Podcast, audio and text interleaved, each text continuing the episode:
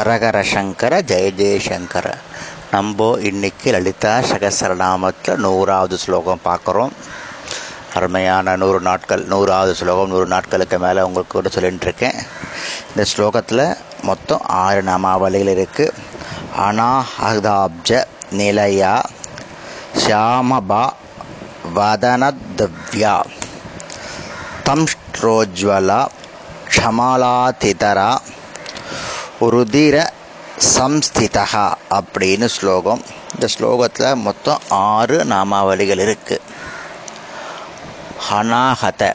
அனகத என்னும் சக்கரம் இதய சக்கரம் பச்சை நிறமுடைய நான்காம் குண்டலினின் சக்தி கேந்திரம். அனா அதகனா நாலாவது குண்டலுடைய சக்தி கேந்திரம். ஹப்ஜன தாமரை. இதனுடைய இதனுடைய பரிவார தேவதை வந்து காலராத்திரின்னு பேர் ராகினின்னு பேர்.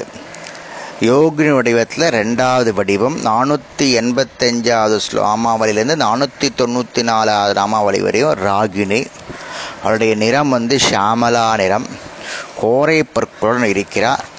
அதனுடைய வர்ணனையை நம்ம பார்க்க போகிறோம் அநாதக சக்கரத்தில் நிலைத்து இருப்பவள்.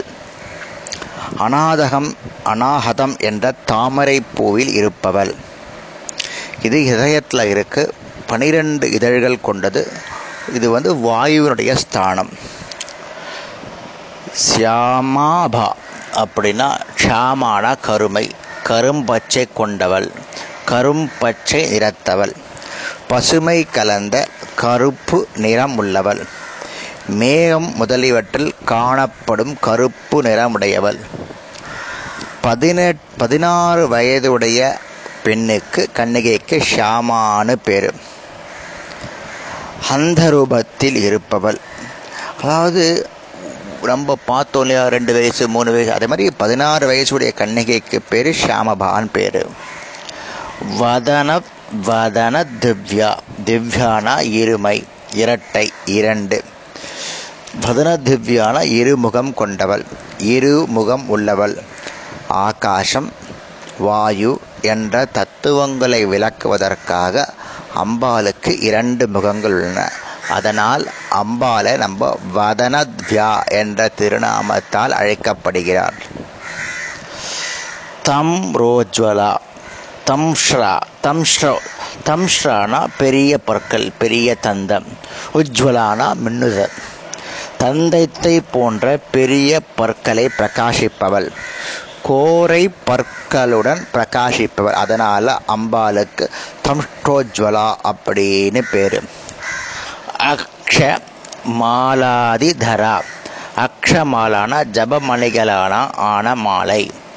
ஆதீனா முதலியவை போன்றவை. தரானா கொண்டிருத்தல்.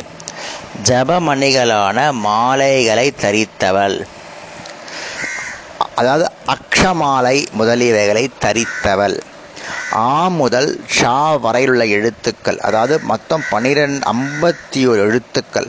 ஐம்பத்தி ஓரு மணிகளால் கொண்ட மாலையை அணிந்திருப்பவள். எது எதுக்கு யூஸ் படுத்தோம்னா ஜபம் பண்ணாலும் அவளுக்கு இந்த மாலை உபயோகப்படும். அதனால் அக்ஷமாலையின் பேர்.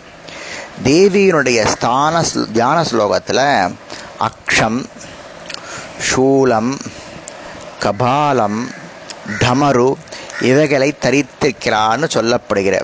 அக்ஷம் என்பது தேரினுடைய அச்சுன்னு உண்டு.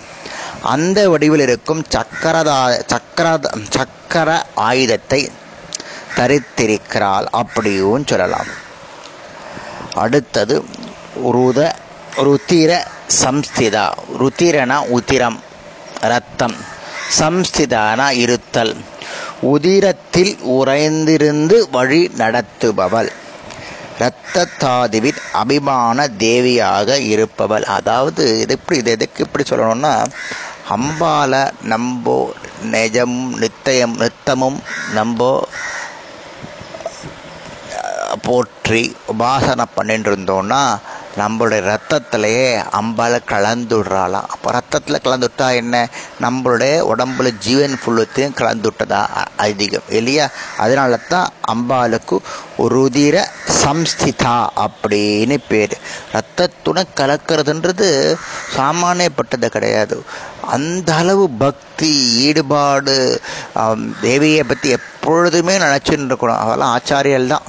அவளுடைய உடம்புல ரத் உடம்பு அதில் ரத்தம் மூச்சு எல்லாத்துலேயும் அம்பாள் இருப்பாள் தேவபாஷகர் அந்த மாதிரி பகவான் அந்த மாதிரி நம்மளும் இருக்கிறோன்றதுக்காகத்தான் அம்பாளுடைய பேர் ருதிர சம்சிதான்னு பேர்.